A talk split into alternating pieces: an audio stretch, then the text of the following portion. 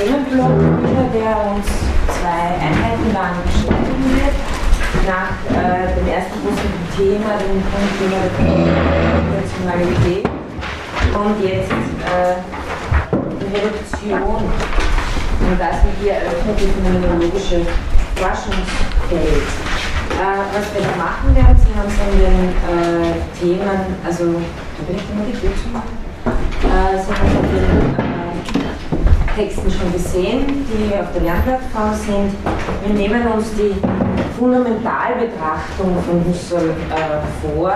So heißt ein wesentlicher Teil, eigentlich das Kernstück dieses Buches, das ich schon äh, öfter erwähnt habe, die Ideen Ideen zu einer reinen Phänomenologie und phänomenologischen Philosophie heißt es im Ganztitel, kurz die Ideen und Achtung, es gibt von Husserl auch ein Werk, die Idee der Phänomenologie. Das heißt, ob es Plural oder Singular ist, ist in dem Fall, Entschuldigung, in dem Fall wichtig. Ähm, das heißt, äh, wir setzen uns mit einem Kernstück dieses äh, Buchs auseinander, das 1913 erschienen ist und das ähm, wie man sagt, die transzendentale Menge Husserls äh, darstellt. Damit machen wir einen Schritt von der Analyse der Intentionalität über die phänomenologische Reduktion zum transzendentalen Idealismus, den äh, eben Husserl vertritt. Das ich, jetzt kommt das nächste Mal. Heute äh, beschäftigen wir uns hauptsächlich mit der phänomenologischen Reduktion, aber auch eben zunächst mal mit, der, mit den Themen die natürliche Einstellung, mhm. dann was sind Epoche und Reduktion, das sind ja sehr bekannte Termini, wenn man mit Phänomenologie zu tun hat. Ähm, und anschließend das, was uns führen wird zur Analyse des phänomenologisch gegebenen Bewusstseins. Und so wie ich Ihnen das das letzte Mal gesagt habe, ähm, soll das, was wir im Rahmen äh, der Betrachtung der Intentionalität gemacht haben, eigentlich mehr oder weniger auf dasselbe hinausführen, nur von einem äh, anderen Weg, der sozusagen mehr äh, Emphasis setzt auf das, was Wirklichkeit letztendlich bedeutet. Ähm, deswegen das nächste Mal werden wir, äh, das geht dann weiter in der äh, Fundamentalbetrachtung das berühmt-berüchtigte Gedankenexperiment der Weltvernichtung bei Husserl, ähm, das ihm dann selber äh, sozusagen, also er zieht es nie zurück, aber er, er, äh, es gibt dann ein paar Zitate, wo er sagt, man darf das nicht missverstehen, es geht ja nicht darum, dass es ein weltloses Subjekt irgendwo gäbe, was eine vielfache Formen Husserl hat, lesen, das ist, das ist sozusagen Inhalt dieses äh, Gedankenexperimentes.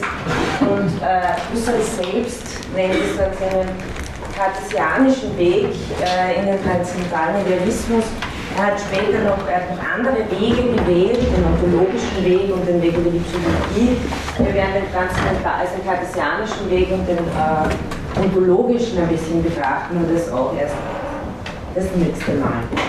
Okay, zwei kurze Vorbemerkungen noch bevor wir uns da hineinwerfen. Nämlich die erste zu der sogenannten metaphysischen Neutralität der logischen Untersuchungen und die zweite zu dem Thema, das äh, eine Kollegin das letzte Mal schon in einer Frage angesprochen hat, nämlich was es mit dieser Wesenslehre in der Phänomenologie auf sich hat, die schon, äh, in, äh, die schon da ist in den logischen Untersuchungen äh, aber dann auch weiterhin für die Phänomenologie bedeutet werden. Okay, zunächst einmal äh, die metaphysische Neutralität der logischen Untersuchungen. Was soll das heißen? Äh, Husserl äh, äußert sich dahingehend, dass die logischen Untersuchungen sind metaphysisch neutral. Das heißt, also das ist die Ansicht nach 1900, 1901, die Existenz der äußeren Welt wird als eine metaphysische Frage betrachtet, die die Phänomenologie nicht zu entscheiden hat. Denn, so seine Ansicht in den logischen Untersuchungen noch, es geht nur um die Gegebenheitsweise von Gegenständen, also um eine deskriptive Charakterisierung, was sozusagen in der Korrelation gegeben ist wenn also Husserl einen Gegenstand als wirklich bezeichnet in den logischen Untersuchungen, dann heißt es, dass dieser Gegenstand anschaulich gegeben ist als leibhaft gegenwärtig. Und darüber hinaus, das ist die wichtige Sache, gibt es keine Existenzbehauptung, unabhängig von dieser Beschreibung. man kann sich auch fragen, ob sich diese Position innerhalb der logischen Untersuchungen überhaupt durchhalten lässt. Aber auf jeden Fall treten die logischen Untersuchungen noch so auf. Ne? Sie dürfen ja nicht vergessen, es geht ja da auch hauptsächlich um die Geltung der Sätze der Logik. Ja, also Husserl hat da noch nicht so sehr äh, das Problem, dass er sich äh, da mit der Frage auseinandersetzen möchte, äh, was macht sozusagen die Wirklichkeit der Welt aus oder was äh, ist, geht da Richtung Realismus oder Idealismus, sondern es geht einfach um die Geltung von äh, logischen Gesetzen und da ist auch das Recht Korrelation, das was in der Korrelation gegeben ist, zu betrachten. Äh, darüber hinaus äh, ist es auch in den logischen Untersuchungen so, dass ähm, der methodologische Unterschied zwischen einer perfekten Halluzination eines zum Beispiel dieses Buches und der echten Gegebenheit dieses Buches, solange sich die Halluzination nicht als Halluzination erweist, sondern phänomenologisch denselben Gehalt hat. Leibhaftig gegeben, selbst gegeben, in beiden Fällen eine anschauliche Gegebenheitsweise, natürlich nur so lange, bis sich die Wahrnehmung als Druckwahrnehmung herausstellt. Ähm, das heißt, auch hier meint Husserl, wenn man nur auf die Wesensbetrachtung geht, wie sozusagen äh, sich ein Gegenstand als raumzeitlicher Gegenstand gibt, kann die Frage methodologisch ausgeschaltet bleiben, ob dieser Gegenstand auch wirklich existiert. Ähm, Allerdings, und bis jetzt habe ich so argumentiert, deswegen lassen Sie sich nicht verlieren, ich habe nicht in dieser metaphysischen Materialität argumentiert bis jetzt. Husserl sieht später, dass genau das nicht eine metaphysische Frage ist, sondern dass sich dies phänomenologisch entscheiden lässt. Das ist auch das, was ich bisher immer wieder gesagt habe, dass sozusagen wir nicht über irgendeine Sphäre hinausgehen müssen, äh, sondern dass von der Gegebenheit selbst her sich entscheiden lassen muss, was Wirklichkeit ist und was Halluzination ist. Das heißt, ähm, Husserl ändert hier seine Position und man kann sich wirklich fragen, wenn man die logischen Untersuchungen durchgeht, ob diese frühe Position, weil auch da argumentiert er ganz stark mit Voraussetzungslosigkeit und so weiter, ob, ob das sich überhaupt halten lässt, schon innerhalb der äh, logischen Untersuchungen. Eins, mm, an eins möchte ich Sie auch noch erinnern, obwohl Husserl sich als metaphysisch neutral gibt in den logischen Untersuchungen, hindert ihn das nicht von der Phänomenologie her in den logischen Untersuchungen zwei metaphysische Positionen zu kritisieren. Das ist eher eine Wiederholung, nämlich einerseits den subjektiven Idealismus, der würde behaupten, dass der intentionale Gegenstand ein Teil des Bewusstseins ist das haben wir ausführlich äh, argumentiert, dass das nicht ist, also dagegen argumentiert er. Und wogegen er auch von vornherein schon akademische Untersuchungen argumentiert, ist der Naturalismus, der behauptet, dass alles, was existiert, also auch die Intentionalität selbst, mit den Prinzipien und Methoden der Wissenschaft erklärt werden kann oder sich darauf reduzieren lassen kann. Ähm, Husserl ist bezüglich der Frage des Bewusstseins immer Antinaturalist. Ähm, diese frühe Art der Phänomenologie ähm, nennt Husserl auch deskriptive Phänomenologie, sozusagen den neutralen Charakter hier zu beschreiben, einfach nur Beschreibung des Gegebenen in der Korrelation. Äh, er ist aber damit auf der einen Seite sind wir uns unzufrieden, andererseits sieht er, dass die Phänomenologie als Methode mehr leisten kann, nämlich diese Fragen als Fragen anzugeben, also nicht neutral zu bleiben. Ähm, dann äh, den Übergang thematisieren wir die nächsten zwei Einheiten heute morgen.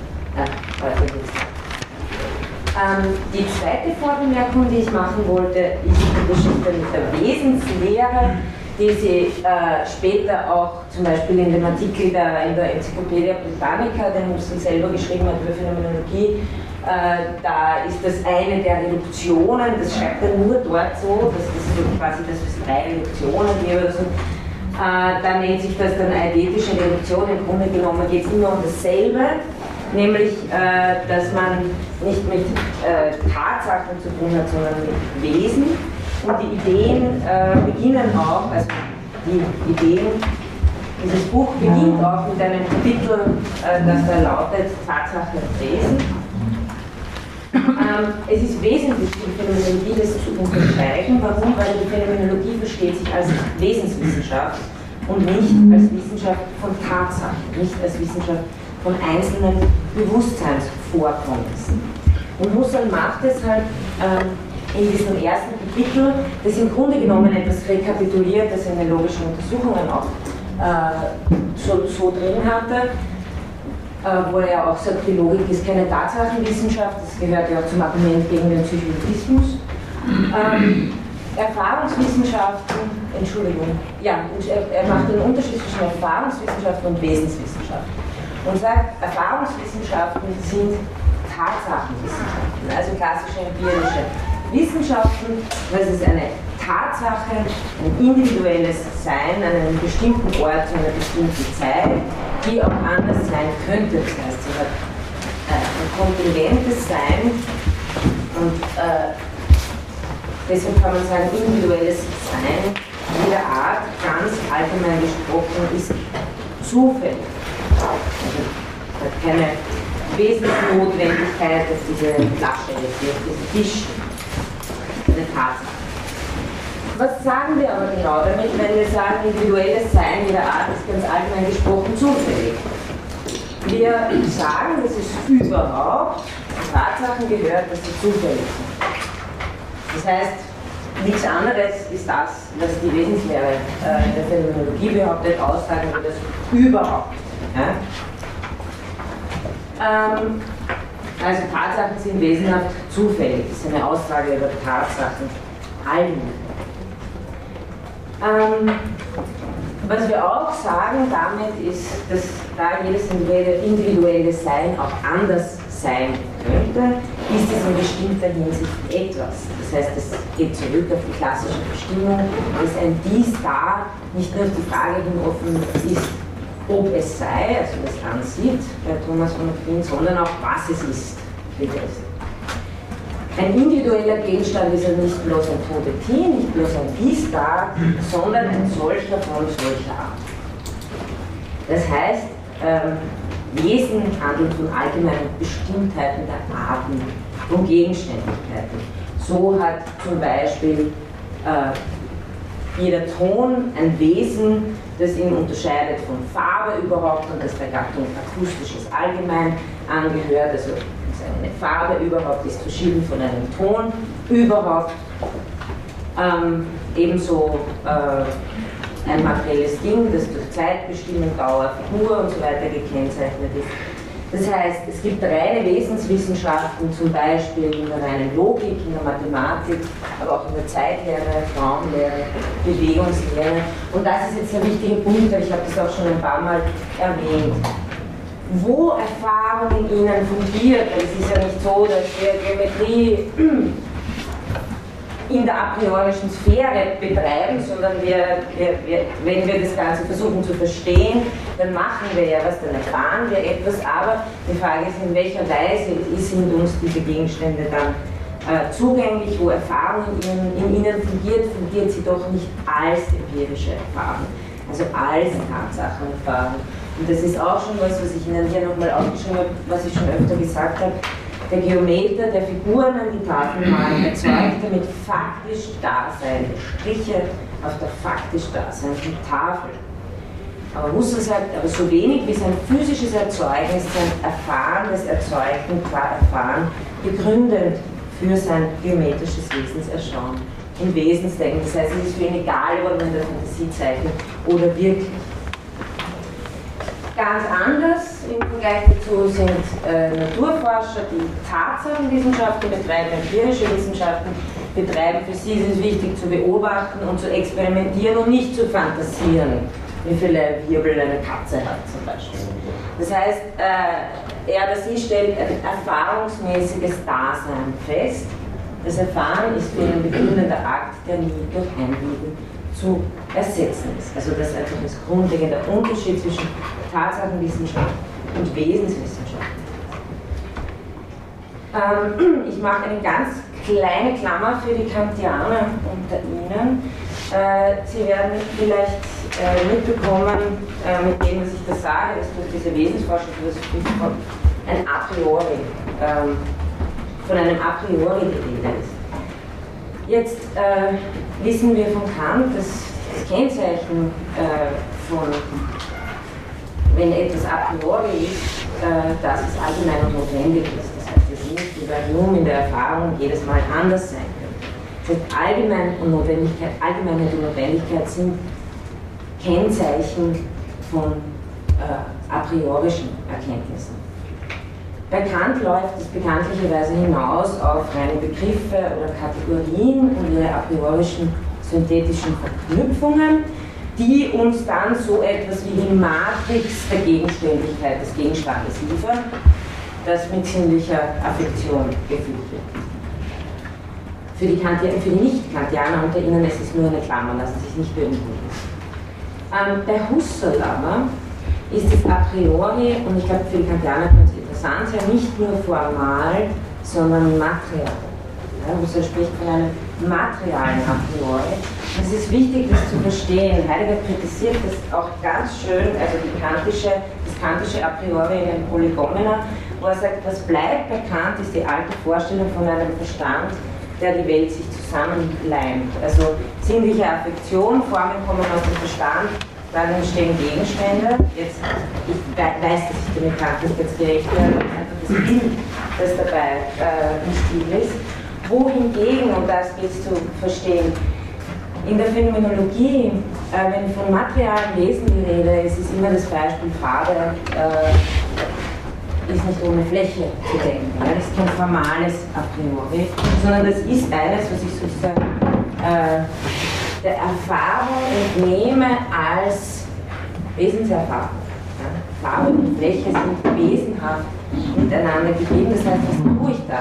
Ich habe die Korrelation des Erfahren des Erfahrenen und ich bin offensichtlich fähig zu intendieren eine Wesensgegebenheit hier. Das heißt, ich, es bleibt eine Korrelation. Das Formende ist nicht mein Verstand, der äh, Farbe und Fläche zusammentut, sondern Farbe und Fläche ist sozusagen eine, eine, eine, äh, eine Sache, die identisch gegeben ist, die da draußen ist, die nicht etwas ist, was Formen sind, die sie nichts Material zusammengeben. Deswegen sagt Husserl, bei Kant dürfen Sie nicht vergessen, sind das sinnliche Material immer empirisch.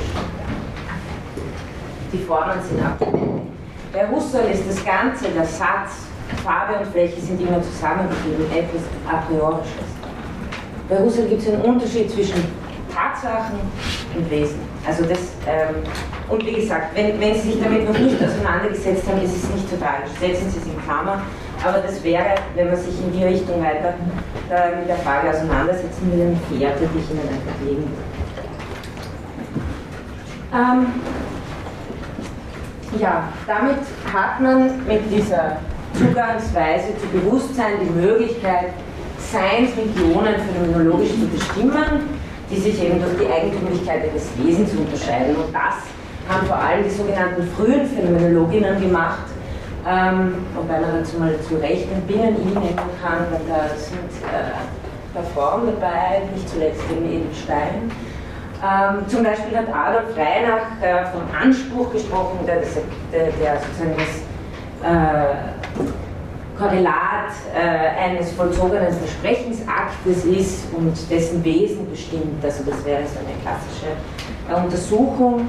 Und die meisten dieser frühen Phänomenologen waren Realisten bezüglich ähm, den äh, existierenden Werten und Wesen, also wirklich platonische Realisten. Bei Husserl ist es nicht so ausgemacht. Ich habe Ihnen das letzte Mal gesagt, wenn Husserl etwas ist, dann ist er äh, Geltungsplatonist. Aber das heißt nicht, dass irgendwo irgendwas herumgeht. Und bei den Werten ist es bei Husserl auch nicht ganz ausgemacht, meiner Meinung nach. Äh, auf jeden Fall, äh, das ist die sogenannte Gruppe der Göttinger und München Phänomenologen, ganz einfach, weil in Göttingen und München gesessen sind. Ähm, Husserl hat, bevor er nach Freiburg gegangen ist, seine, seinen äh, Hof auch zuerst nach Göttingen und hat dort gearbeitet. Ähm, diese Methode der Wissenschaft bleibt auch für die transzendentale Phänomenologie wichtig, weil eben auch als transzendentale Phänomenologie sich diese als Wesenswissenschaft versteht und nicht als Tatsachenwissenschaft, aber mit, hoppala, mit dem zweiten Kapitel der Ideen, mit dem wir jetzt beginnen, vollzieht Husserl die sogenannte transzendentale Wende und das ist genau, wo diese Köpfinger und Münchner nicht mehr mitmachen. Also es ist ein gewisser Bruch innerhalb der Phänomenologie, nur dass Sie das geschichtlich äh, wissen.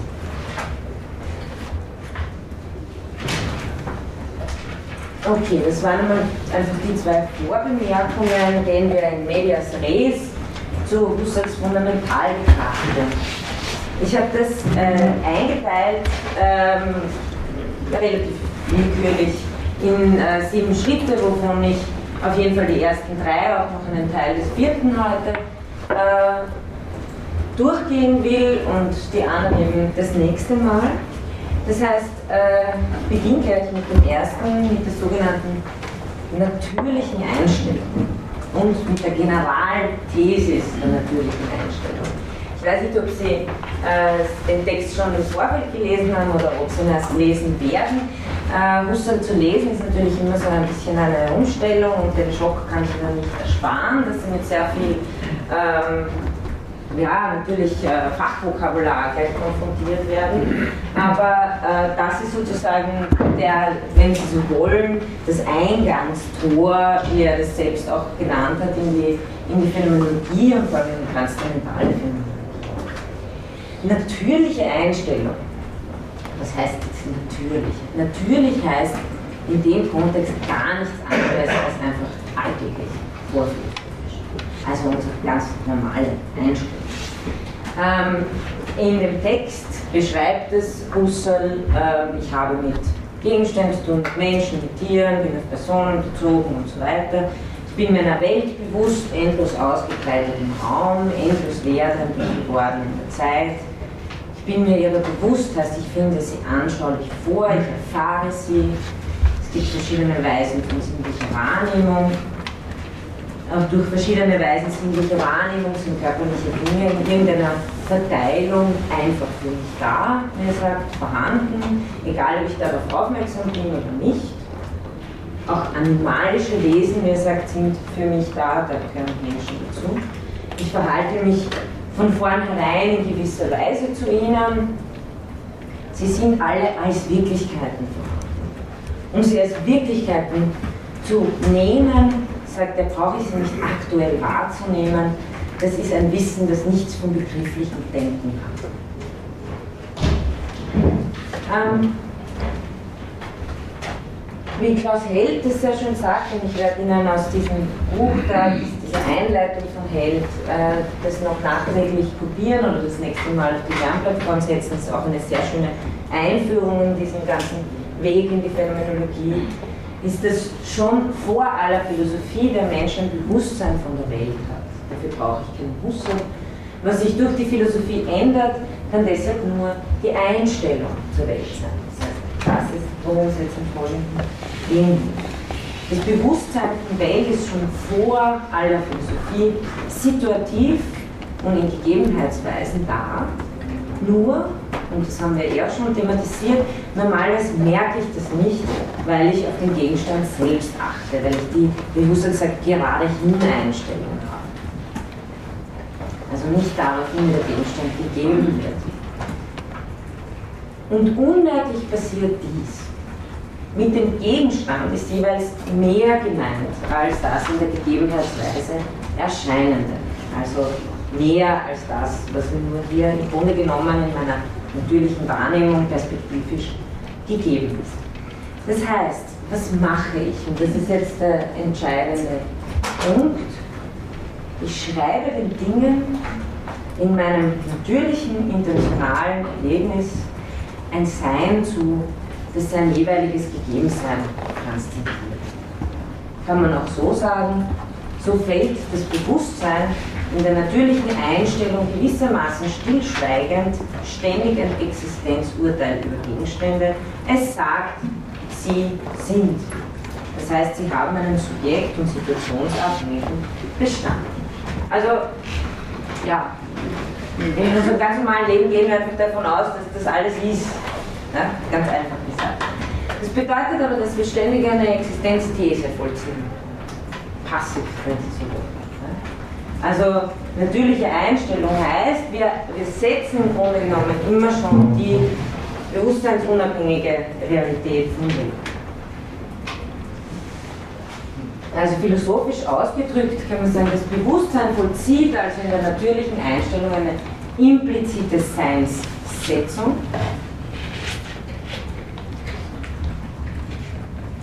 Oder wie Husserl auch sagt, es lebt im Seinsglauben oder Weltglauben. Und äh, die Doxa ist ja die Meinung hat Christian Husserl nennt das von der späten Husserl die Urdoxa. Ähm, und ja, aber stellen Sie bitte. Ähm, ist es nicht eigentlich eher so, dass, dass immer dass diese Seinsetzung immer schon gemacht haben? Das ist nicht so etwas, was wir erst beziehen, sondern das, das, haben, das haben wir schon immer vollzogen. Also aber wir vollziehen es auch ständig.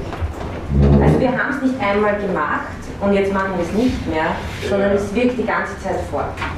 Und das soll das Wort vollziehen bedeuten. Ja? Okay. Also es ist etwas, was ständig durchgeht. Es ist nicht, weil ähm, im Vergleich dazu wäre, Sie haben einmal vollzogen in Ihrem Mathematikunterricht, äh, dass der Satz von Pythagoras irgendeinen Gehalt hat oder richtig ist. Aber das ist für Sie jetzt nicht die ganze Zeit aktuell. Ja? Sie müssten wieder zurückgehen und wiederholen, was das heißt. Ja? Aber dass diese Welt wirklich ist, ist etwas, was die ganze Zeit aktuell ist. Das bedeutet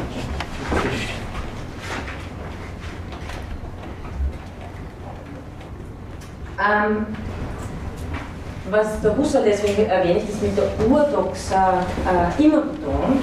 Das tut er auch schon in dieser Zweifelsbetrachtung. Deswegen ist mir ganz wichtig, wenn Sie die lesen, dass Sie die ganz genau lesen, was er sagt und was er nicht sagt.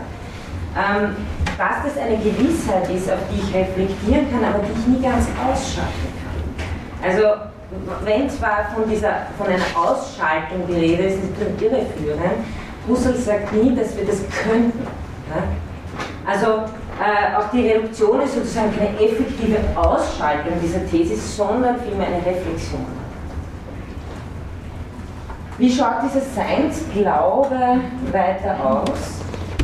Ähm, der bezieht sich zunächst auf die einzelnen Gegenstände der einzelnen intentionalen Erlebnisse. Letztlich aber ist es eine These über die Gesamtheit. Warum? Es ist ja klar, dass sich bei einem, einigen unserer Seinsetzungen, die wir, sozusagen Gegenstände, die wir intendieren, äh, sich diese Intentionen nicht erfüllen, sondern enttäuschen. Ja, das nennt man so die Durchstreichung. Also ich sehe, das ist sozusagen grün, glaube sind, sind auch grün, einer stellt sich heraus, zum Beispiel, dass es rot ist, oder eine Halluzination. Das heißt, es gibt, es gibt laufend Durchstreichungen auch, Irrtümer und so weiter. Ähm, das heißt, äh, es gibt diese Dynamik im Wahrnehmungsleben, das ändert aber nicht, also jede Enttäuschung führt zu einem nicht so, sondern anders, aber das führt nie zu einem vollständigen Nichts. Ja?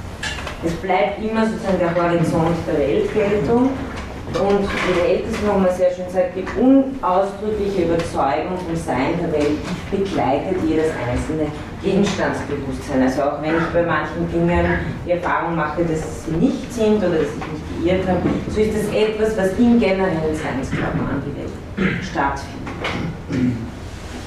So bleibt, zitiere ich ihn weiter, das Sein der Welt in Entgeltung, auch wenn wir dem Sein und So-Sein dieses und jenes Gegenstandes seine Geltung für uns entziehen müssen. Diesen weltbezogenen Seinsglauben nennt Husserl die Generalthesis der natürlichen Einstellung. Also das ist die Generalthesis, von der die Rede ist. Und diese Einstellung gilt es nun zu ändern und wie Husserl bekannterweise sagt, einzuklammern. Und ganz, ganz wichtig ist jetzt, dass wir richtig verstehen, was das heißt.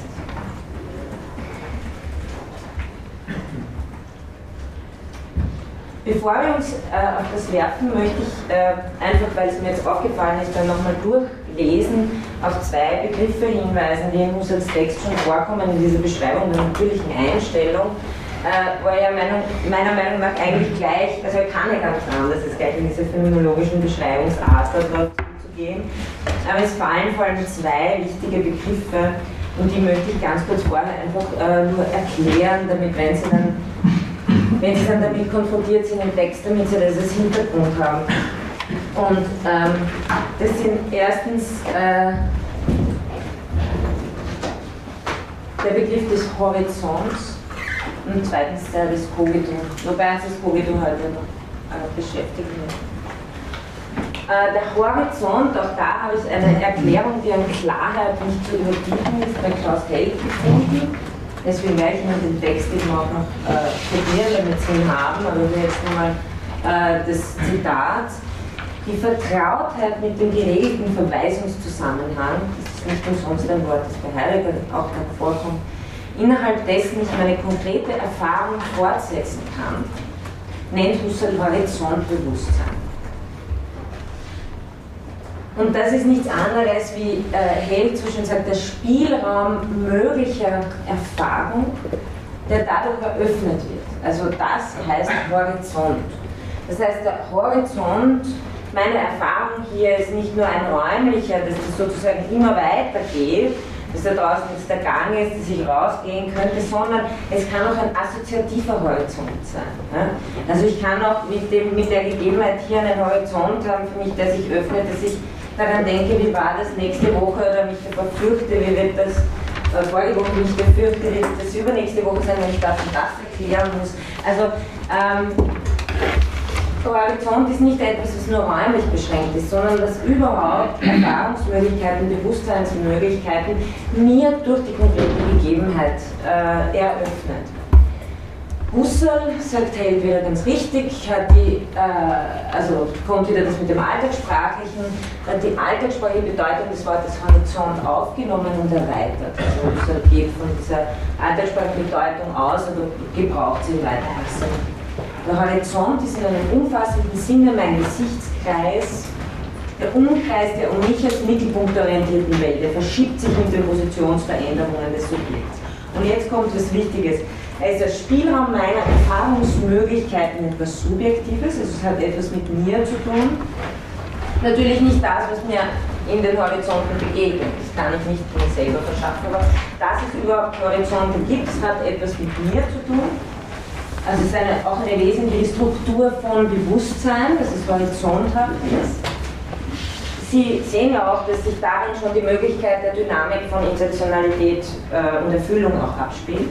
Also das ist nicht einfach irgendwie, sondern es hat eine gewisse Struktur und die nennt Horizont. Ich finde diese Möglichkeiten zwar vor, aber so, dass ich es finde oder dass ich es. Ich habe das Bewusstsein, ich kann. Und das ist bei Husserl eine ganz wesentliche äh, Sache, die immer wieder äh, kommt, also die Vermöglichkeit, wie er das nennt. Also ich kann sozusagen mir das und das zur Gegebenheit finden weil es in meiner Vollmacht, meinem Vermögen liegt, den Verweisungszusammenhang in der von mir gewünschten Richtung nachzugehen, kann Husserl das Horizontbewusstsein als ein Bewusstsein meiner Fair-Möglichkeiten charakterisieren. Also sonst ist das Wort, das bisschen seltsame Wortschöpfung, die Husserl hier verwendet, von, vom Vermögen her und von den Möglichkeiten, nimmt er das zusammen und spricht von Fair-Möglichkeiten.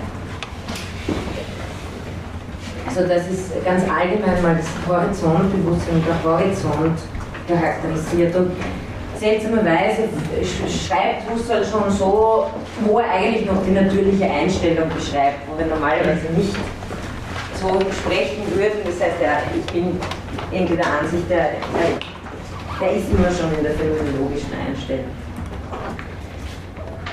Ähm, letztendlich ist der Welthorizont der Horizont, der Horizont, also der Universalhorizont, in dem sich alle meine Vermöglichkeiten abspielen. Das ist auch bei Husserl der Weltbegriff, ist keine Summe irgendwelcher Seilenden oder sowas, sondern ist der Horizont. Horizont. Dann kurz zu dem zweiten Begriff des Cogito, das er auch schon einführt, wie er über die natürliche Einstellung schreibt. Und ähm, die Frage ist, was meint er damit? Natürlich kommt hier, deswegen heißt ja auch der kartesische Weg in die transzendentale Phänomenologie, ein Rückgriff auf Descartes vor. Und wenn Sie sich erinnern, dann meint ja schon Descartes mit dem Cogito nicht nur einen Denkakt, sondern äh, alles, was ein, ein sozusagen aktives sich beziehen auf die Welt ist und Husserl ähm, geht da im Grunde genommen d'accord. Er meint die Sphäre der Erlebnisse, des Bewusstseins in verschiedenen Formen, das nennt er Ich-Akte, wie ich mich auf die Welt beziehen kann. Also in theoretischer Art, in dieser forschenden Betrachten, explizieren, beschreiben, vergleichen, unterscheiden, kollidieren, zählen, voraussetzen und folgern, aber auch in Gemüts- und Willensakten, und das ist auch bei einem Charakterfall, gefallen und missfallen, sich freuen und betrübt sein, begehren und fliehen, hoffen und fürchten, sich entschließen und handeln. Also das wären alles Formen dessen, was er Cogito nennt, ein aktives sich beziehen auf die Welt. Er sagt, das ist die Grundform eines aktuellen Lebens, in der, in der die Welt in spontaner Zumeldung und Erfassung bewusst ist als die unmittelbare Gegenwart. Was ich auch kann, durch äh, das Cogito, ähm, das erwähnt er auch noch in diesem Paragraphen, ich glaube, das ist 28, war noch 29. Ähm, 28. Ähm, ist, dass ich Einstellungen einnehmen kann durch meine Akte des Cogito. Zum Beispiel kann ich, äh, kann ich arithmetisch eingestellt sein, sagt Husserl der Mathematiker. Also ich kann so eingestellt sein, dass eine arithmetische Welt für mich da ist. Ne? Also das äh, nennt er dann noch Einstellung. Ähm, Sie sehen auch schon den Unterschied zur natürlichen Welt. Für die natürliche Welt brauche ich keine bestimmte Einstellung einnehmen. Sie ist für mich immerfort da im Wachleben. Soweit. Also äh, das sind mal, äh, das war nicht nur der Generalthesis der natürlichen Einstellung. Wir gehen immer schon davon aus, dass die Welt ist. Jetzt kommen wir zur Epoche, zur Einklammerung der Generalthese, der natürlichen Einstellung. Und das beginnt mit diesem Paragraphen 31, der da heißt, radikale Änderung der natürlichen Thesis, die Ausschaltung oder die Einklammerung. Was passiert jetzt mit der Generalthesis in der Epoche? Und Epoche heißt wörtlich nichts anderes als innehalten. Ähm, Husserl verweist in diesem Text auf den Zweifelsversuch von Descartes. Aber wichtig ist ihm an dieser Stelle vor allem den Unterschied zum Zweifelsversuch von Descartes herauszuarbeiten. Also, äh, weil ja Descartes davon ausgeht, oder das ist die Absicht, äh, wo er sich hinsetzt in Meditation ist und sagt, woran kann ich zweifeln, was kann ich alles sozusagen durchstreichen, was bleibt mir über als sicheres Fundament. Und wenn Sie sich erinnern, dann fingiert er sozusagen diesen Genius Malignus, der ihm äh, die ganze Welt nur vorgaukelt, also er könnte dafür nie eine Sicherheit haben. Husserl legt die Betonung eher auf den Akt, was da passiert, wenn man zu zweifeln versucht. Nämlich vor allem von so etwas Grundlegenden wie der Generalthesis der natürlichen Einstellung. Also, da sehen Sie auch schon, er sagt, er, er, ist, er, ist, er ist eigentlich, er, er geht nicht so weit zu sagen, ich kann das überhaupt, sondern was passiert, wenn ich äh, versuche etwas zu bezweifeln. Und dann sagt er, das bedingt notwendig eine gewisse Aufhebung der Thesis. Thesis heißt nichts anderes als Setzung, also der Seinsetzung dessen, was ich bezweifeln will.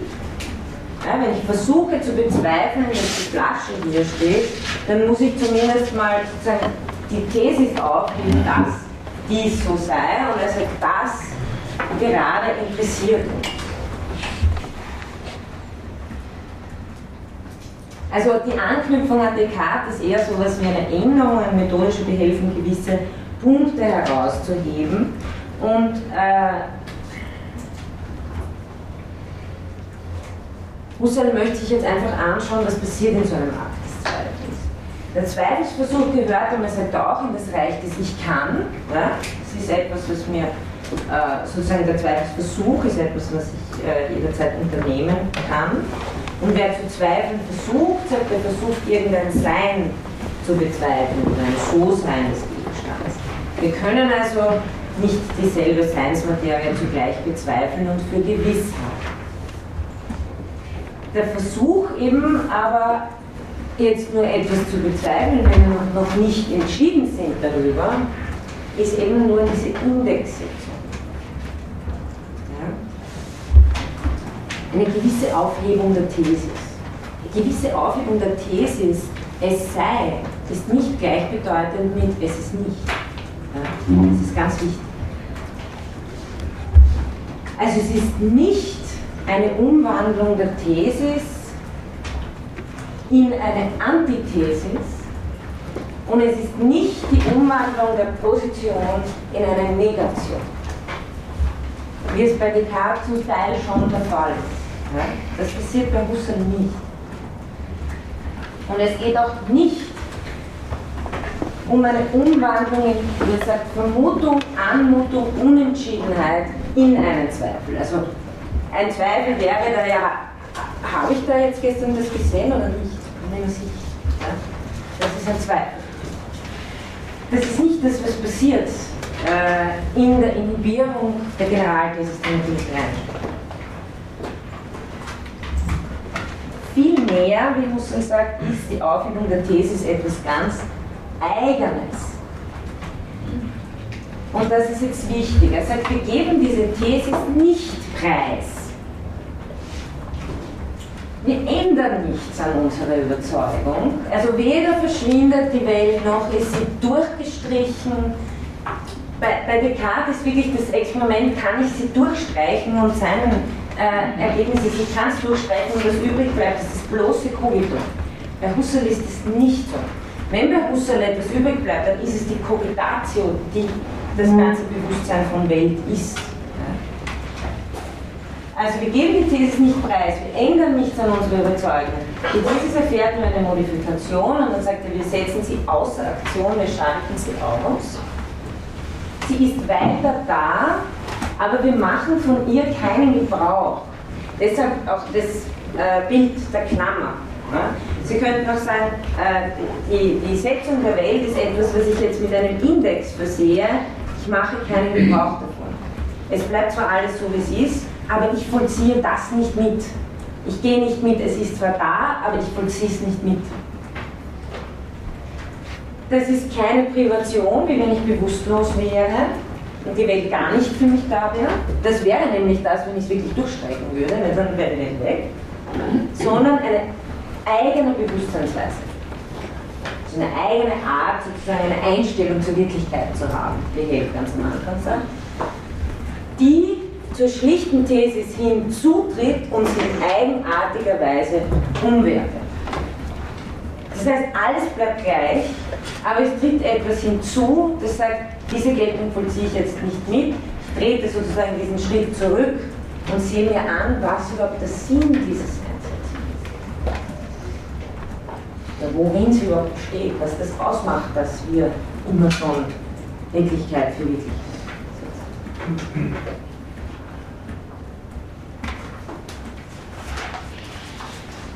Deshalb ein bekanntes Zitat aus diesen Passagen. Die Thesis, die wir vollzogen haben, geben wir nicht preis. Wir ändern nichts an unserer Überzeugung, die in sich selbst bleibt, was sie ist. Und wenn Ihnen dann irgendjemand jetzt erzählt, Russland schaltet die Welt aus und ist nicht mehr da, dann können Sie genau sagen, nein, das stimmt nicht und doch erfährt sie eine Modifikation, während sie in sich verbleibt, was sie ist, setzen wir sie gleichsam außer Aktion, wir schalten sie aus, wir klammern sie ein, sie ist weiter noch da, wie das Eingeklammerte in der Klammer, wie das Ausgeschaltete außerhalb des Zusammenhangs der Schaltung. Das finde ich ein bisschen ein seltsames Bild, aber vielleicht funktioniert es für Sie. Ähm, aber äh, auf jeden Fall, man kann sich ja aussuchen, was für einen am besten funktioniert. Wir können auch sagen, die These ist Erlebnis, wir machen von ihr aber keinen Gebrauch. Husserl greift also aus dem ganzen Zweifelsversuch im Grunde genommen nur ein Phänomen heraus und das ist diese Inhibierung, das Innehalten, bevor ich sozusagen wirklich sagen kann, Moment, habe ich das jetzt gestern gesehen? Nein, ich glaube eigentlich nicht, ich zweifle daran, dass ich es gesehen habe. Und die Inhibierung ist der Moment, wo ich sage, vielleicht es gar nicht so, ich glaube. Und das bezüglich sozusagen der äh, konkreten Erfahrung. Husserl sagt, das können wir jeder Thesis gegenüber vollziehen. Und es verträgt sich mit der unerschütterten, und er sagt, und auch eventuell unerschütterlichen, weil evidenten Überzeugung von der Wahrheit. Wichtig ist ihm auch noch zu sagen, also weil er sagt, das ist eine eigene Bewusstseinsweise, von welcher Art äh, die nicht ist, das ist nicht, wie sagt, ein bloßes sich denken. Also so wie, wie Husserl sich immer irgendwelche Nixen denkt oder Kentauren. Das ist nicht ein bloßes Fantasieren, sondern eben ein, ein Innehalten. Ich habe genau das gegeben, was ich jetzt gegeben habe. Also Ihre aktuelle Erfahrung, ja, daran müssen Sie eine Reduktion vollziehen. Und es ändert sich dabei nichts in Ihrer Erfahrung, außer dass Sie die Realitätssetzung, die darin stattfindet, mit einem Index verzeichnen. Ich mache nicht Gebrauch. Und es ist auch deswegen kein, keine Annahme oder keine Voraussetzung. Also nehme nicht etwas an, sondern es, es ist meine Erfahrung, die ich mit einem Index einer Klammer Das heißt, an die Stelle des kartesianischen Zweifels, des Genius Malignus, tritt nun also die universelle Epoche. Und ich hoffe, es ist Ihnen klar geworden, dass hier ein, schon ein wesentlicher Unterschied darin liegt, um zu sagen, kann ich die Welt durchstreichen? Ja, ich kann sie durchstreichen, aber dann bleibt mir noch ein Kogito übrig. Muss uns fragen, was bleibt da eigentlich übrig, wenn nur ein Akt übrig bleibt? Also Husserl geht geht es darum, die Korrelation aufrechtzuerhalten. In der Korrelation ist alles da. In der Korrelation ist auch die Seinsetzungsthesis da. Also tritt die universelle Epoche. Dann eine kleine Bemerkung, weil das äh, ist terminologisch immer ein bisschen verwirrend. Husserl schreibt abwechselnd von eben, naja, abwechselnd eigentlich nicht, aber es, es taucht sozusagen immer im Zusammenhang auf von Epoche und von Reduktion. Ähm, was ist der Unterschied? Ich würde sagen, der Unterschied ist ein feiner, der Unterschied ist kein terminologisch absolut schwerwiegender. Äh, es ist der, dass die Epoche sozusagen, wie Husserl selbst sagt, dieses Eingangstor ist, also das Innehalten und die Reduktion oder die Reduktionen äh, sind dann die methodische Durchführung an diesem gewonnenen phänomenologischen Forschungsfeld. Also Zahavi sagt es ganz ähnlich, eh glaube ich in Stellen, die ich Ihnen auf die Lernplattform gestellt habe. Epoche ist die Bezeichnung für unsere Ausschaltung einer naiven metaphysischen Einstellung. Daher kann sie mit einem philosophischen Eingangstor verglichen werden. Die Reduktion ist dagegen die Bezeichnung für unsere Thematisierung der Korrelation von Subjektivität und Welt. Also Reduktion sozusagen in mehr methodischere Bedeutung. Äh, ganz schön ist, was hier bei dem Zitat äh, rauskommt, ist, wenn wir in der Generalthesis der natürlichen Einstellung sind, dann sind wir alle Naturmetaphysiker. Ja? Wir machen ständig, äh, wir machen dauernd immer schon, wir haben immer schon eine Setzung eines metaphysischen Realismus gemacht. Dass es eine bewusstseinsunabhängige Realität gibt und das Bewusstsein im Übrigen auch ähm, ein Gegenstand in der Welt ist. Das heißt, diese natürliche äh, Sache, dass wir Naturmetaphysiker sind, damit soll Schluss sein in der phänomenologischen Reduktion. Also das, äh, das sollen wir zumindest inhibieren. Das will Husserl. Äh, da nochmal ein Zitat aus dieser Fundamentalbetrachtung. Die zum Wesen der natürlichen Einstellung gehörige Generalthese setzen wir außer Aktion. Alles und jedes, was in ontischer Hinsicht umspannt, setzen wir in Klammer. Also diese ganze natürliche Welt, die beständig für uns da vorhanden ist und die immerfort da bleiben wird, als bewusstseinsmäßige Wirklichkeit, wenn es uns auch gelingt, sie einzuklammern. Also ich konzentriere mich nicht auf irgendwas und versuche irgendwie die Welt wegzudenken. Ähm, es ist keine, keine besonders, also äh, es ist, wie, ich, wie, wie Husserl und auch Heidegger sagen, es bedarf schon in einer gewissen Einübung, dazu zu kommen, dass Welt uns eigentlich gegeben ist als Bewusstsein von Welt, nichts anderes ist. Ja. Ähm, aber es ist nicht etwas, äh, was nicht schon vorher da gewesen wäre. Man richtet nur den Blick plötzlich, man, man äh, geht von der geraden Einstellung weg auf die Gegebenheit von Einstellung. Tue ich so, sagt Husserl, wie es meine volle Freiheit ist, dann negiere ich diese Welt also nicht, als wäre ich Sophist, also es ist auch kein Skeptizismus, ich bezweifle ihr Dasein nicht, als wäre ich Skeptiker, aber ich übe die phänomenologische Epoche, die mir jedes Urteil über räumlich-zeitliches Dasein völlig verschließt.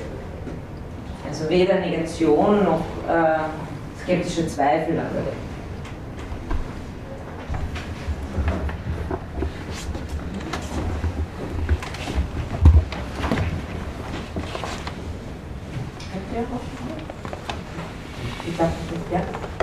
ich glaube, ich habe das nicht ganz verstanden. Die Seinssetzung müsste doch dann im Endeffekt auch unser Denken formieren, quasi damit die Grenzen unseres Denkens auch, wie wir dann in dieser Epoche darüber nachdenken können, bis zu einem gewissen Punkt ausprägen. Wie der Schritt ist mir nicht so hundertprozentig klar. Wenn es ein vortheoretisches Wissen ist dann formiert es ja schon die Art und Weise, wie wir denken. Ich glaube, bei Heidegger kommt es ja auch vor, dass wir das Denken erst auf eine gewisse Art und Weise lernen müssen, mhm. das als Unvollständiges begreifen. Und die Seinssetzung wäre doch dann quasi ein Anstoßpunkt, aus dem man das Denken überhaupt erst lernen kann. Das heißt, selbst in der Art und Weise, wenn ich versuche, diese Idee anzuwenden, bin ich doch immer noch verwiesen auf diese Einsetzung und komme hier im Endeffekt niemals, oder? Sie bleiben immer verwiesen sozusagen auf das, auf das sozusagen Sein in der Welt oder Bewussthaben von Welt. Aber was Husserl, deswegen spricht er ja hier von, von Freiheit, was wir sozusagen können, ist dieses in Klammer setzen. Ja? Eine minimale Distanznahme sozusagen ist, ist etwas, was in unserer Möglichkeit liegt. Also liegt schon in der Möglichkeit jedes Zweifels überhaupt. Also wenn ich nicht sicher war an dem, was ich gestern gesehen habe. Es ist natürlich etwas, was nicht ganz durchgestrichen werden kann. Wenn Sie jetzt sagen, das formt mein Denken, dann bin ich mir nicht ganz sicher, ob ich einverstanden bin, weil es gibt viele Dinge, die wir denken, die gar nichts damit zu tun haben, ob wir diese Welt als wirklich setzen. Also äh, wir können mit unserem Denken über sehr viel, äh, sehr, eigentlich in, in, jeder Weise, wenn wir, wenn wir äh, fantasieren, äh, wenn wir in arithmetischer Einstellung sind oder so, dann setzen wir müssen wir auch, ist ganz egal, ob wir jetzt die Realität der Welt gesetzt haben oder nicht ähm, das Einzige, was unser Denken begrenzt nach Ostern, sind Wesensmöglichkeiten, aber nicht die Geltungssetzung von Welt. Also zum Beispiel, dass sie Farbe und Fläche nicht äh, getrennt voneinander denken können, äh, an, sich anschaulich machen können. Das ist aber etwas, was nicht mit der Existenzsetzung von Welt zu tun hat, sondern das liegt nach Husserl in den Wesensmöglichkeiten. Deswegen, deswegen kann man auch zum Beispiel über mögliche Welten sprechen und das dann ausprobieren. Was wäre alles möglich? Das heißt noch nicht, dass es wirklich ist. Das, wär, das, wär, das, das Reich des Denkens immer ein Reich der Möglichkeiten. Aber was natürlich stimmt, ist, dass wir, und deswegen äh, habe ich das auch versucht zu betonen hier, dass Husserl das im Grunde genommen auch sagt, was uns nicht möglich ist, ist so zu tun, also ein, ein, ein vollkommenes Durchstreichen dessen überhaupt zu erreichen. Das will er auch gar nicht. Er will sozusagen nur verstehen, und das sagt es ja schön in der, in der Krise, das Zitat, werde ich an anderer Stelle nochmal bringen. Es geht uns nicht darum, die Wirklichkeit zu erklären oder wegzuerklären, sondern es geht uns darum, sie nachzuverstehen. Es geht uns darum zu verstehen, was das überhaupt heißt, dass sich uns die Welt als wirklich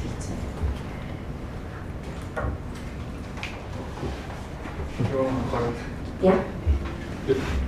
Ähm, aber was ist denn, also würde er denn überhaupt einen Unterschied machen, oder würde den Unterschied, den er macht, dass er sich abgrenzt von dem Sophisten und von dem Skeptiker, würde vermutlich dann aber sagen, dass, weil das, was die machen oder behaupten, dass sie tun, das können die eigentlich gar nicht tun.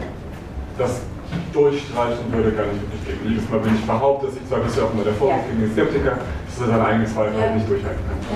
Und dann würde er also sagen, dass das, was die tun eigentlich nur so, als würden sie eine Einklammerung machen. Aber, sie können, aber so, wie sie behaupten, dass sie es tun, können sie es nicht. Husserl würde sagen, und den Begriff verwendet interessanterweise schon in enologischen Untersuchungen, dass es uneigentliches Denken ist. Das heißt, es ist bloß Lehrintention. Ja. Ja. Äh, ich verstehe nicht ganz, also was mir das jetzt bringt, dieser, äh, diese, dieser Schritt zurück. Äh, zielt das dann darauf hinaus, dass man dann weiß, wie diese Seinssetzung in der natürlichen, also in dieser naiven Anschauung, also Weltanschauung äh, funktioniert? Also, dass sich das daraus ergibt oder ja, danke für die Frage. Dann ist so, als hätte ich die Wolle darauf vorbereitet. Welchen Sinn hat diese schwierige Übung? Sie hat im Grunde genommen nur einen Sinn, um das Bewusstsein als den Ort des Erscheinens von Welt sichtbar zu machen. Also sie hat den Sinn, dass wir uns bewusst machen, bewusst werden, dass Welt Gegebenheit von Welt ist. Und dass sich alles, was wir als Sinn, als Realität und so weiter äh, haben, deshalb haben, weil es Bewusstsein von Welt ist. Und dieses Feld ist damit sozusagen äh, eröffnet. Das heißt, in der phänomenologischen Reduktion verliere ich nicht, sondern ich gewinne sozusagen die Dimension dazu, der Korrelation. Es ist im Grunde, aber deswegen habe ich ja sozusagen die letzten beiden Stunden nicht so ausführlich mit der Intentionalität beschäftigt, weil wir damit ja eigentlich den Schritt auch schon gemacht haben auf gewisse Weise. Und jetzt habe ich gemeint, jetzt ist es sozusagen von der anderen Seite her, jetzt will Husserl versuchen, von dem, dass er sagt, wir haben eine natürliche Einstellung, da setzen wir schon etwas ins Real, aber das ist immer Gegebenheit von, ergo, hier ist das Feld der Phänomenologie Korrelation. Also ähm, der Phänomenologe oder die Phänomenologin befreit sich, wenn man so will, äh, das erzählt auch so von seinem, von seinem seinsgläubigen Verschossensein in die thematischen Gegenstände. Also statt in diesem Strom des gerade Hinlebens, in dem wir alltäglich leben, ja, ich denke nicht ständig daran, ich das Bewusstsein von und untersuche das auch nicht die ganze Zeit, sonst würde ich nie zum Biller gehen und mir was kaufen zum Essen. Ähm, also ähm, statt in diesem Strom des gerade Hinlebens mitzuschwimmen, vollzieht er das Interesse am Sein der intendierten Gegenstände nicht mehr mit. Also das ist sozusagen auch diese, äh, diese, die, diese, diese Weise des unbeteiligten Beobachters ein bisschen. Entschuldigung, aber ja. hat das dann trotzdem zum Ziel, um dann wieder zurückzukehren zu dieser natürlichen äh, Einstellung oder nicht? Also um die irgendwie zu erklären oder so? Ich, um sie zu verstehen. Sie, ja. Ähm, wir, wir, wir sind ja sozusagen nie ganz heraus. Aber das, der, also das heißt, wir gehen ja auch nicht weg und gehen dann wieder zurück, sondern wir öffnen uns nur eine, eine, eine dritte Dimension sozusagen, ja. mit der wir äh, das, was immer passiert, versuchen zu verstehen. Und, und, und versuchen, ohne, und das ist äh, die zweite wichtige Sache, äh, die den Sinn also dieser, dieser Übung herausstellen soll, dass wir uns nicht selbst missverstehen, nämlich uns, was heißt da uns? Das heißt eigentlich nur unser Bewusstsein, nicht unsere Leiber und so weiter. Wir sind ja auch Teil der natürlichen Welt, verfällt ja auch bitte der Reduktion. Es bleibt nur die Gegebenheit von übrig, nicht, dass wir je einzelne Menschen sind mit Leibern und so weiter, dass wir, was Bewusstsein ist, nicht von vornherein als einen Gegenstand in der Welt sehen.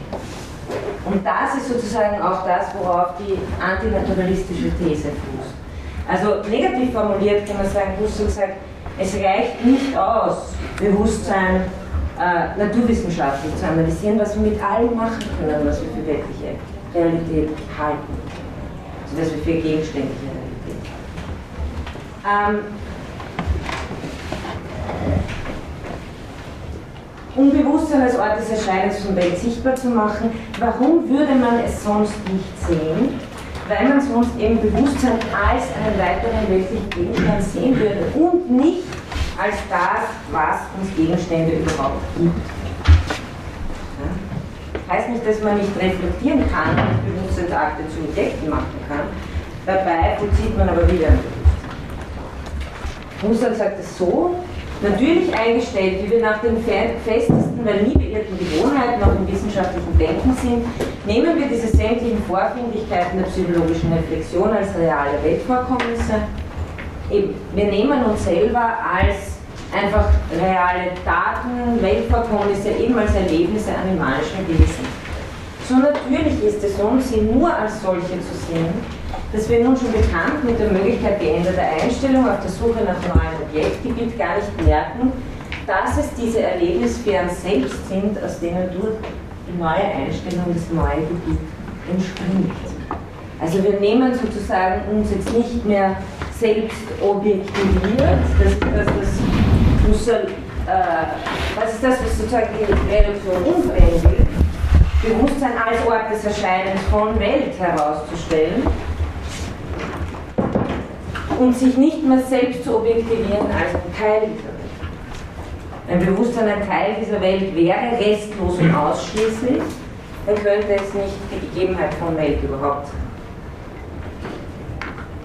Also dann wäre es äh, in der Teilmenge Welt schon drinnen und könnte nicht die Gegebenheit von Welt sein. Ähm, für die Heideggerianer unter Ihnen jetzt eine Klammer.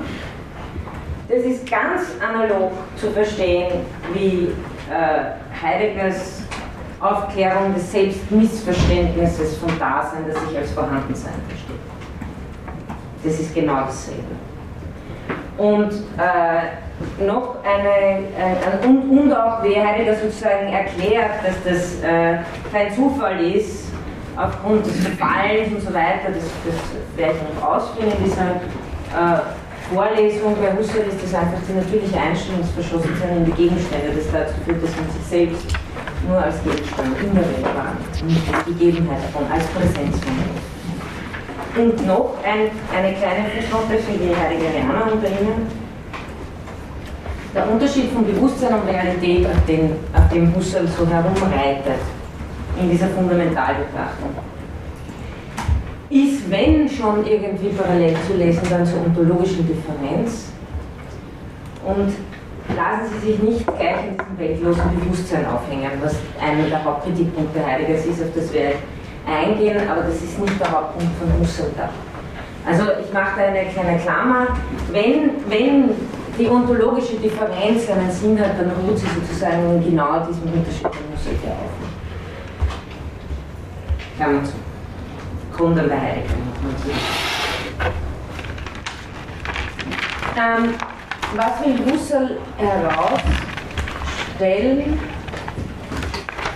Dass das Bewusstsein in seiner Seinsart, und das ist das äh, Wort, das er dafür verwendet, nicht mundan ist, das heißt nicht auf einen weltlichen Gegenstand reduzierbar ist. Das Bewusstsein gehört nicht zu der Welt der Geltung eingeklammert wird, sondern es ist die Präsenz der Welt und nur durch das Bewusstsein wird diese Seinsetzung von Realität überhaupt vollzogen. Wenn Sie sozusagen diesen, diesen Schritt machen, dann, ist, dann, sind, dann haben Sie das. Ja? Und dann wissen Sie, worum es geht in der phänomenologischen Reduktion, die aus diesem Grund auch die transzendentale Reduktion heißt. Äh, Husserl bezieht sich da nicht ohne Grund auf Kant. Ich werde das nächste Mal das ein bisschen genauer ausführen, aber es natürlich um die Bedingungen der Möglichkeit von Welt. Die Epoche nochmal, Zahavi sagt dasselbe wie äh, Held, die sich beide auf Husserl beziehen. Die Epoche bedeutet einen Wandel in der Einstellung zur Wirklichkeit und nicht einen Ausschluss der Wirklichkeit. Also da habe ich, das glaube ich jetzt eh schon vorher gesagt, aber es geht nicht darum, die Wirklichkeit zu erklären, sondern sie zu verstehen, den Sinn von Wirklichkeit zu verstehen. Und das soll ermöglichen, das, was, wo sich die logischen Untersuchungen sozusagen herausgehalten haben, eigentlich im phänomenologischen Feld äh, zu entdecken. Nämlich, ob man über Realität entscheiden kann. Und äh, Husserl stellt sich heraus, wenn man irgendwo über den Sinn von Realität entscheiden kann, dann nur in der Korrelation von Bewusstsein und Welt und nirgendwo anders. Nicht jenseits, wo soll der Sinn sein, wenn man mal etwas bewusst ist, sondern genau in der Korrelation. Das heißt, die Wendung, die hier gemacht wird, nochmal ein letztes Held-Zitat für der Phänomenologe, Phänomenologin, macht das Fungieren der Gegebenheitsweisen. Fungieren der Gegebenheitsweisen heißt, sie sind immer schon am Werk, indem sie mir den Gegenstand selbst geben und des Welthorizonts, das in der natürlichen Einstellung grundsätzlich unthematisch bleibt. Und unthematisch ist das sozusagen das Zauberwort. Die natürliche Einstellung, in der natürlichen Einstellung ist etwas unthematisch, was durch die phänomenologische Reduktion thematisch wird. Zum Thema seiner Analyse. Also der Phänomenologe macht es zum Thema seiner Analyse. Damit aber vollzieht er das Leben im Geradehin nicht mehr mit. Die Richtung seiner Aufmerksamkeit und das Interesse an der Seinsgeltung der Gegenstände sind gebrochen. Der intentionale Blickstrahl, das ist ein Husserl-Wort des Phänomenologen, zielt nicht mehr auf die als Sein aufgefassten Gegenstände, sondern auf das Subjektive des Vollzugs der Gegebenheitsweise und des horizonthaften Verweisungsbewusstseins. Also nicht mehr auf die Gegenstände, die darin gegeben sind, sondern jetzt auf die Gegebenheitsweisen. Deshalb, wir sind genau bei demselben angekommen, das wir das letzte Mal gemacht haben. Nur auf einem anderen Weg. Also nicht auf die Gegenstände, sondern auf die Gegebenheitsweisen der Gegenstände, auf das Subjektive des Vollzugs der Gegebenheitsweisen und des horizonthaften Verweisungsbewusstseins. Kurz, die phänomenologische Analyse hat den Charakter der Reflexion. Und jetzt möchte ich noch ein bisschen äh, hineingehen in diese Analyse, weil da kommt jetzt einiges an äh, Terminologie natürlich auch, wie Husserl das jetzt angeht, dieses gewonnene Feld. Was bleibt übrig, wenn ich die gesamte Seinsetzung der Welt mit dem Index Geltung nicht mehr nachvollziehen oder mitvollziehen versehen habe, habe ich, wie gesagt, mir nichts verloren, sondern ich gewinne etwas dazu, nämlich das, was vorher unthematisch war, ähm, die Gegebenheitsweisen von. Das heißt, dass, also damit wäre sozusagen das Eingangstor in die Phänomenologie geöffnet, nun als transzendentale Phänomenologie. Was uns Not tut, das heißt, jetzt, jetzt beginnen wir mal, jetzt sagen wir mal, Sie sind da alle, das Tor hat sich geöffnet, Sie sind eingetreten, Sie stehen jetzt vor diesem Feld der Korrelation. Und jetzt versuchen wir mal sozusagen, was Husserl sagt, jetzt versuchen wir mal, ähm, und das ist das, worauf er herumreiten wird, die nächsten Paragraphen, ähm, und überhaupt in dieses Wesen vom Bewusstsein, was äh, ein Bewusstseinsstrom, ein Erlebnisstrom ist, hinein, äh, also da, da, hinein zu vertiefen, ganz besonders als das Bewusstsein, in dem die natürliche Welt bewusst ist, im Unterschied zur Realität oder zu, zu, den, zu den realen Gegenständen der Welt selbst. Und jetzt kommt wieder sehr viel, was wir auch schon gemacht haben in der Intentionalanalyse.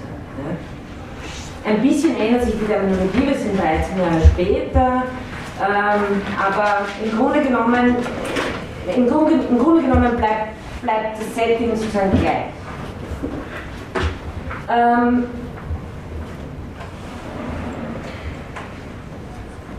eine Bemerkung noch schon in diesem Anfangsparagraphen schreibt Husserl ja, wenn ich sozusagen diese Reduktion äh, vollzogen habe, bleibt das Bewusstsein als Residuum zurück. Und bevor es noch äh, vielerlei, das vielerlei kritisiert worden ist und sozusagen ein verzerrt dargestellt worden ist, dass wir uns jetzt von der Welt verabschieden und uns in die Festung unseres Bewusstseins zurückziehen, wo Sie schon wissen müssten, aus, aufgrund des Intentionalitätsbetriebs, dass das für Husserl Unsinn sein muss, äh, äh, sagt er später selber, Residuum ist vielleicht ein irreführender Ausdruck überhaupt ähm, sozusagen das Ganze des kartesianischen Wegs. Ähm, ich gebe dann da ein Zitat, das das 1924 ist, wo er sozusagen elf Jahre später nochmal äh, versucht, eben ein, ein mögliche Missverständnisse auszuräumen. Zunächst ist die, also das Ganze ist ein Zitat, zunächst ist die Rede vom phänomenologischen Residuum besser zu meiden, wie auch die von der Ausschaltung der Welt. Also Sie sehen, er hat dann, er hat dann in dem auf die, die Reaktionen sozusagen, die er darauf bekommen hat, ähm, und das ist ja sogar vor seiner Zeit, ähm, äh, hat er dann sozusagen, will er zurechtrücken, er, er steigt nie runter von, also er sagt nie, meine Fundamentalbetrachtung war falsch. Er sagt nur, die, sind die paar Ausdrücke, äh, die eventuell in, in falsche Kehle geraten sind. Deswegen äh, sage ich es Ihnen nur gleich heute, nicht elf Jahre später.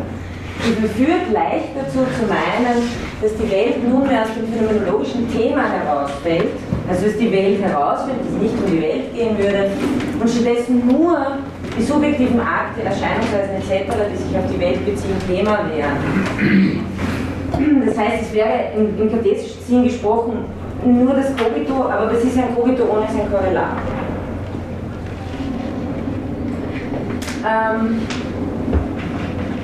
in gewisser wohlverstandener Weise ist es richtig und wohlverstanden heißt die ganze Korrelation. Ja? Aber wenn die universale Subjektivität in ihrer vollen Universalität, und zwar als transzendentale, in rechtmäßige Geltung gesetzt wird, so liegt in ihr auf der Korrelatseite als rechtmäßig sein die Welt selbst, nach allem, was sie in Wahrheit ist. Ja? Die Welt ist nicht weg und bleibt.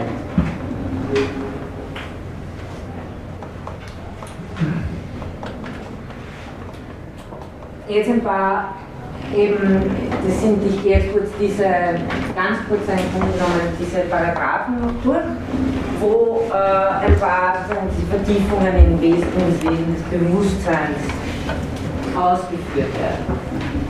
Ziel ist eben, Husserl spricht ja oft vom Wesen des reinen Bewusstseins, das Wort rein taucht ja öfter auf, das heißt das Wort rein, das heißt des Bewusstseins, das nicht mehr als Weltgegenstand antizipiert wird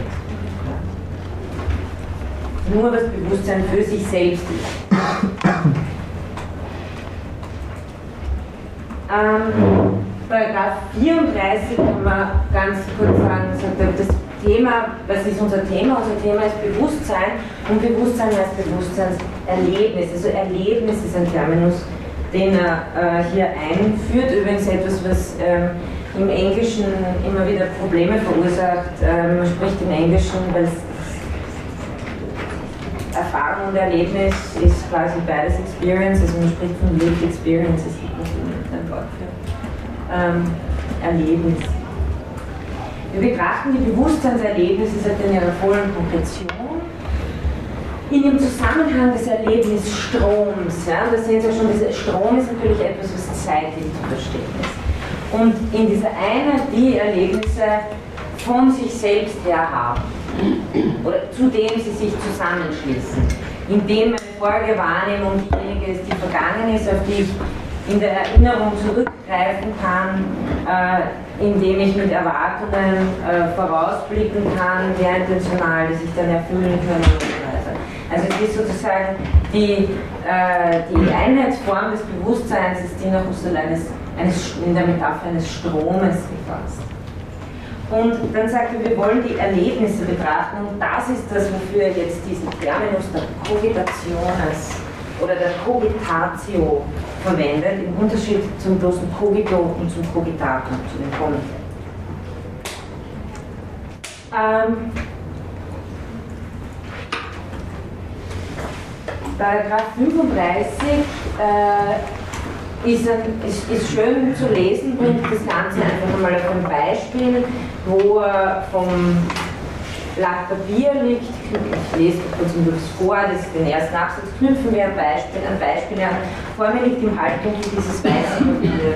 Ich sehe es, betaste es, dieses wahrnehmende Sehen und Betasten des Papiers sagt er da, als das volle konkretes Erlebnis von dem hier liegenden Papier, also Sie können es jetzt alles selber ausprobieren, nehmen Sie irgendwas, was vor Ihnen liegt, betasten Sie es, schauen Sie es an, ja, das ist das Erlebnis dieses Dings, ja, das ist die Cogitatio. Ja. Das Papier selbst, ist auch schon, wissen wir alles schon, aber jetzt mit neuer Terminologie, das Papier selbst mit seinen objektiven Beschaffenheiten, seiner Ausdehnung im Raum, seiner objektiven Lage, und so weiter, die da zu dem Raum das mein Leib heißt, also alles auch äh, Drittperson, Personal beschreibbar, dritte Perspektive äh, beschreibbar, ist nicht eine Cogitatio, sondern ein Cogitatum, ja, ein Gedachtes. ein intendiertes, nicht Wahrnehmungserlebnis, sondern wahrgenommenes. Wieder sozusagen dasselbe. Hier mit der neuen Terminologie von Cogitatio und äh, Cogitatum.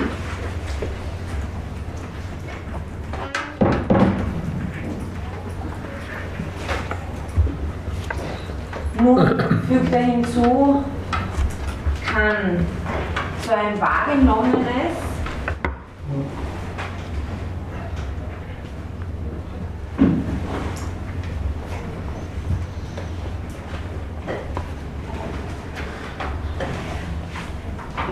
so, damit Sie es richtig verstehen, ein Bewusstseinserlebnis kann etwas sein, das ein wahrgenommenes wird. Ja? Also ich kann auf mein Erlebnis reflektieren, nichts anderes heißt das. Ja? Das heißt, ein Bewusstseinserlebnis, ist ein bisschen missverständlich, missverständlich formuliert. Ein, Bewusst, ein Bewusstseinserlebnis ist etwas, äh, auf das ich reflektieren kann, das auch ein wahrgenommenes werden kann. Das heißt, ein Erlebnis ist etwas, das auf der anderen Seite der Korrelation auftauchen kann, indem es einfach Gegenstand einer Reflexion ist.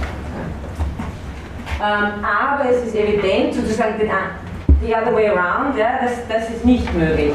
Dass etwas wie ein materielles Ding, zum Beispiel ein Wahrnehmungserlebnis gegebenes Papier, prinzipiell kein Erlebnis ist, und jetzt kommt die These, die sich die nächsten Paragraphen durchzieht, sondern ein Sein von total verschiedener Seinsart. Das ist das, was jetzt weiter argumentieren wird. Mit Argumenten, die Sie auch zum Teil schon kennen. Husserl äh, geht weiter und macht den Blick auch noch äh, freier, wenn wir jetzt wirklich beginnen zu beschreiben, was ist Bewusstsein von und Gegebenheit von, dann ist ganz wichtig, äh, nicht eins zu vergessen. Wir haben nicht Gegebenheit von einzelnen Gegenständen, wo, wo es keine Umgebung gibt. Ja? Husserl nennt es den, eben den Begriff des Horizonts, haben wir heute schon gehabt, und es gibt auch den Begriff des ähm, Erfahrungshintergrundes, also das ist immer ein holistischer Zusammenhang, so wollen, der mir immer auch bewusst ist, also auch Teil meiner Cogitatio ist. Deswegen sagt Husserl, jede Dingwahrnehmung hat einen Hof von Hintergrundanschauungen. Und auch das ist ein Bewusstseinserlebnis oder kürzer Bewusstsein, und zwar von all dem, was in der Tat in dem mitgeschauten gegenständlichen Hintergrund liegt. Also wenn ich jetzt, ich, und hier schreibt er ein bisschen, das können Sie dann nachlesen, über Aufmerksamkeit, Fokussierung und äh, Hintergrund, der dabei auch bewusst ist. Ich kann nie, das, das, äh, das Bewusstsein hat immer einen Hof von Hintergrundanschauungen. Aufmerksamkeit ist nie etwas, was sich total im Bewusstsein abspielt, sondern es gibt einen Fokus und einen Hintergrund, der auch äh, sozusagen Hintergrund ist ja wieder nicht nur in der äh, konkreten Sphäre des Räumlichen gemeint, sondern horizontartig kann es dann noch äh, assoziativ sein, aber wenn ich jetzt einfach nur von der Wahrnehmung spreche, ja, nicht von Fantasie oder Erinnerung, sondern einfach nur von der Wahrnehmung, dann ist ja klar, dass ich nicht nur einzelne Dinge gegeben habe, ohne, ohne einen Kontext, ja, ohne äh, etwas, was sozusagen äh, gleichzeitig damit im Hintergrund bewusst ist. Ähm, worauf ich Sie aufmerksam machen möchte, ist, dass er hier die Terminologie ein bisschen ändert. In den logischen Untersuchungen spricht er hauptsächlich von Akt und Gegenstand. Und wenn er das tut, dann verwendet er auch die Worte noetisch und logisch. Also logisches aus dem Grund, weil die Objekte der logischen Untersuchungen logische Gegenstände sind. Ähm, aber im Übrigen, Kant, Kant macht das ja ganz ähnlich. Wenn er von Objekten spricht, Kant auch von logischen Urteilen. Ähm, Akt und Gegenstand ist gleichbedeutend mit Intentio intentum ja, oder Cogito und Cogitatum. Und was jetzt halt neu dazu kommt, ist dieser Begriff der Cogitatio. Und wie steht die Cogitatio zu diesen Dingen? Die Cogitatio ist nichts als eine weitere, also erweitert sozusagen das Feld, in dem sie Cogito und Cogitatum in sich beinhaltet. Also die Cogitatio, deswegen redet Husserl immer von der Konkretion äh, des Erlebnisses, bietet weitere Möglichkeiten, das Feld zu analysieren, der Cogitatio und Bewusstseinserlebnis sind Cogito und Cogitatum gegeben. Deswegen, äh, ganz spät in den kartesianischen Meditationen spricht er vom Ego cogito cogitatum. Ähm, das heißt, lassen Sie sich nicht verwirren durch die Terminologie. Es ist geblieben sozusagen bei der, äh, bei der Korrelation von Akt und Gegenstand, aber da wir ja diesen Gegenstand, also das Intentum, wenn es jetzt die, äh, das Bewusstsein von Welt ist, äh, versetzt haben, wir nehmen jetzt nicht mehr an, das wäre ja der natürliche Weg, und deswegen habe ich so lange mich mit der Intentionalität beschäftigt, dass Intentionalität kein Verhältnis zwischen zwei realen Gegenständen ist. Das heißt, Sie gehen nicht davon aus, es gibt das Intentum, reale natürliche Einstellung, es gibt Bewusstsein und da gibt es eine Verbindung dazwischen.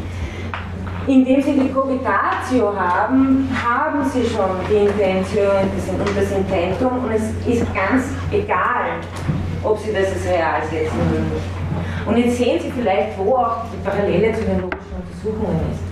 Ähm, nur einfach sagen, die logischen Untersuchungen, ich ziehe daraus keine weiteren Schlüsse und in den Ideen tut das dann schon.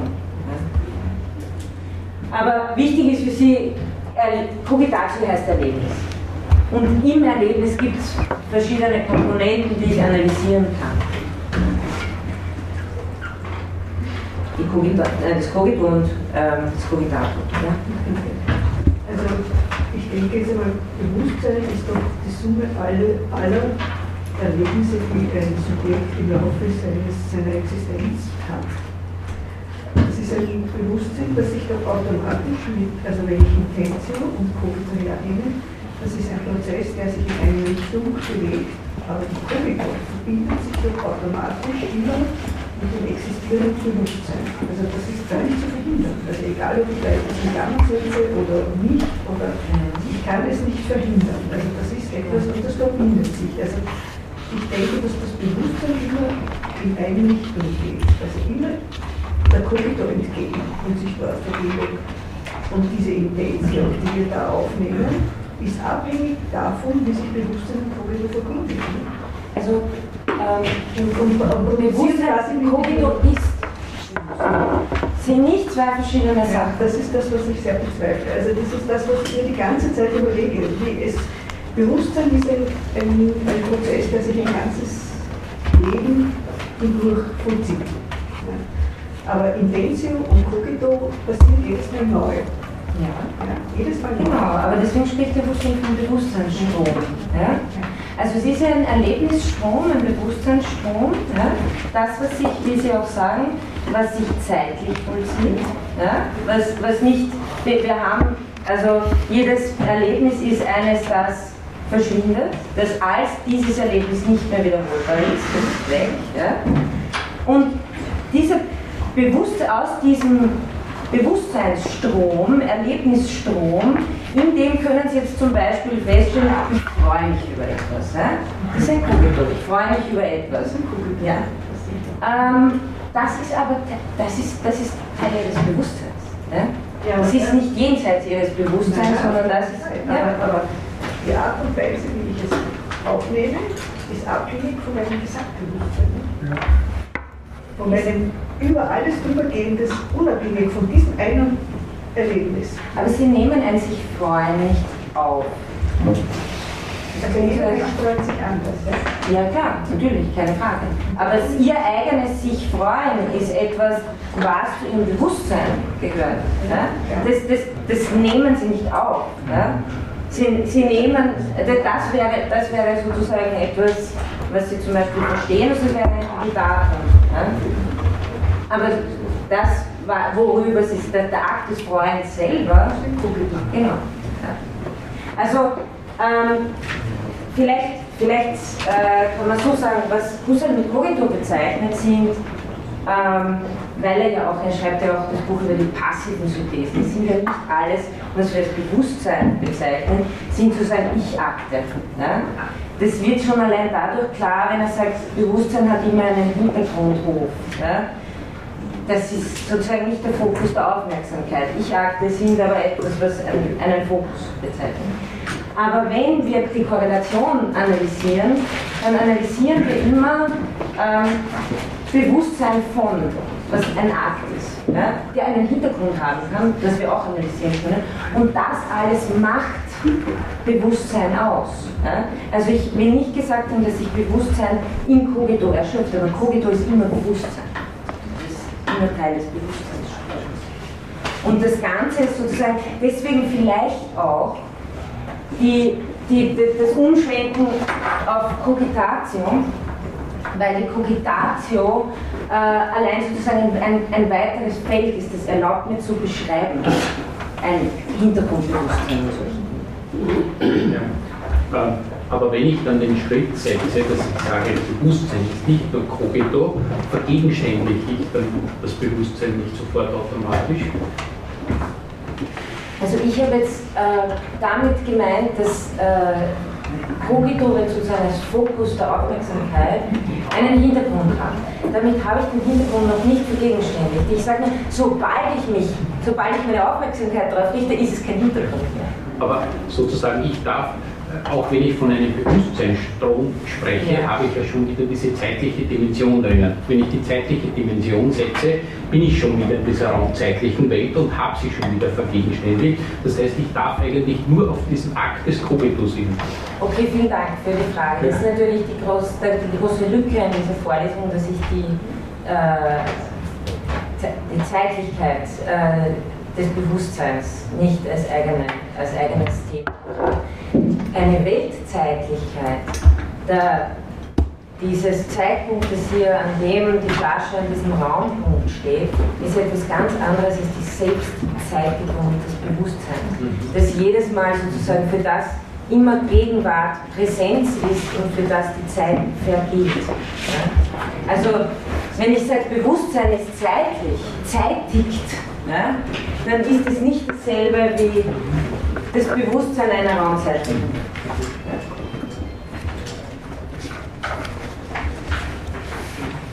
Wir sind fast am Ende. Und wir schauen, dass ich noch ähm, vielleicht einen Gedanken bringe, den, der Ihnen bekannt ist. Weil im Paragraphen 36 kommt dann nochmal, und Sie sehen, er wählt hier einfach einen anderen Weg das allgemeine Merkmal von Bewusstsein ist Bewusstsein von etwas zu sein. Und da wiederholt er nochmal, äh, dass das keine Beziehung zwischen einem psychologischen Vorkommen ist, also nochmal, nicht Realsetzung von Bewusstsein in der Welt mit Beziehung zu einem Gegenstand, sondern die Intentionalität ist in den Erlebnissen selbst beschlossen. Ähm, und ein letzter Gedanke ist noch im ja, das kennen Sie auch schon. Also was finden wir im Erlebnisstrom vor? Einerseits intentionale Erlebnisse, Gegebenheit von realen. Ich habe aber auch die Möglichkeit, und das eigentlich nur in der Reflexion. Ja. Das ermöglicht mir, das, das habe ich äh, sonst auch gar nicht, als sogenannte reelle Momente. Sie können sich erinnern, ich habe den Unterschied zwischen real, real raumzeitlich, äh, in raumzeitlicher Stelle identifizierbaren Tatsachen, Vorkommnissen gemacht also macht Husserl und reell, ja, also was sozusagen im Moment des Bewusstseinsstroms selbst ist. Nicht jedes Moment hat den Grundcharakter der Intentionalität. Äh, wenn Sie sich erinnern können, ich habe auch gesagt, ich höre nicht die Tonempfindungen, sondern ich höre das Lied der Sängerin. Und diese reellen Momente, das arbeitet ihr ja nochmal raus in den Führungsdaten, in den Lebensdaten, sinnliche Gefühle, die sind Träger von Intentionalitäten, aber nicht selbst intentional, nicht Selbstbewusstsein von etwas. Das nur damit Sie, also das sind sozusagen die, so die Elemente, mit denen die wir jetzt mal herausarbeitet. Ähm,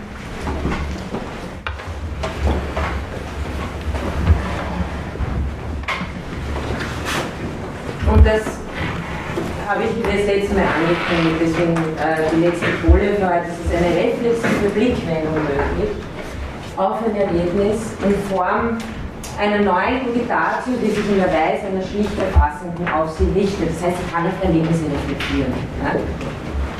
Ähm, jede Cogitatio, und jetzt ist der Begriff, den ich das letzte Mal erwähnt habe, kann Gegenstand einer sogenannten inneren Wahrnehmung werden. Das heißt einfach, dass ich mir dessen äh, bewusst bin, dass ich hier ein Erlebnis habe von dem Papier, in dem ich gerade angreife. Ja? weitere Folge kann dann auch ein Erlebnis, zum Beispiel Objekt einer reflektiven Bewertung werden. Ich kann es billigen oder nicht. Also zum Beispiel, Sie sind sich dessen bewusst, dass Sie Schadenfreude empfinden, weil jemand der volle äh, Einkaufskorb auf der Straße,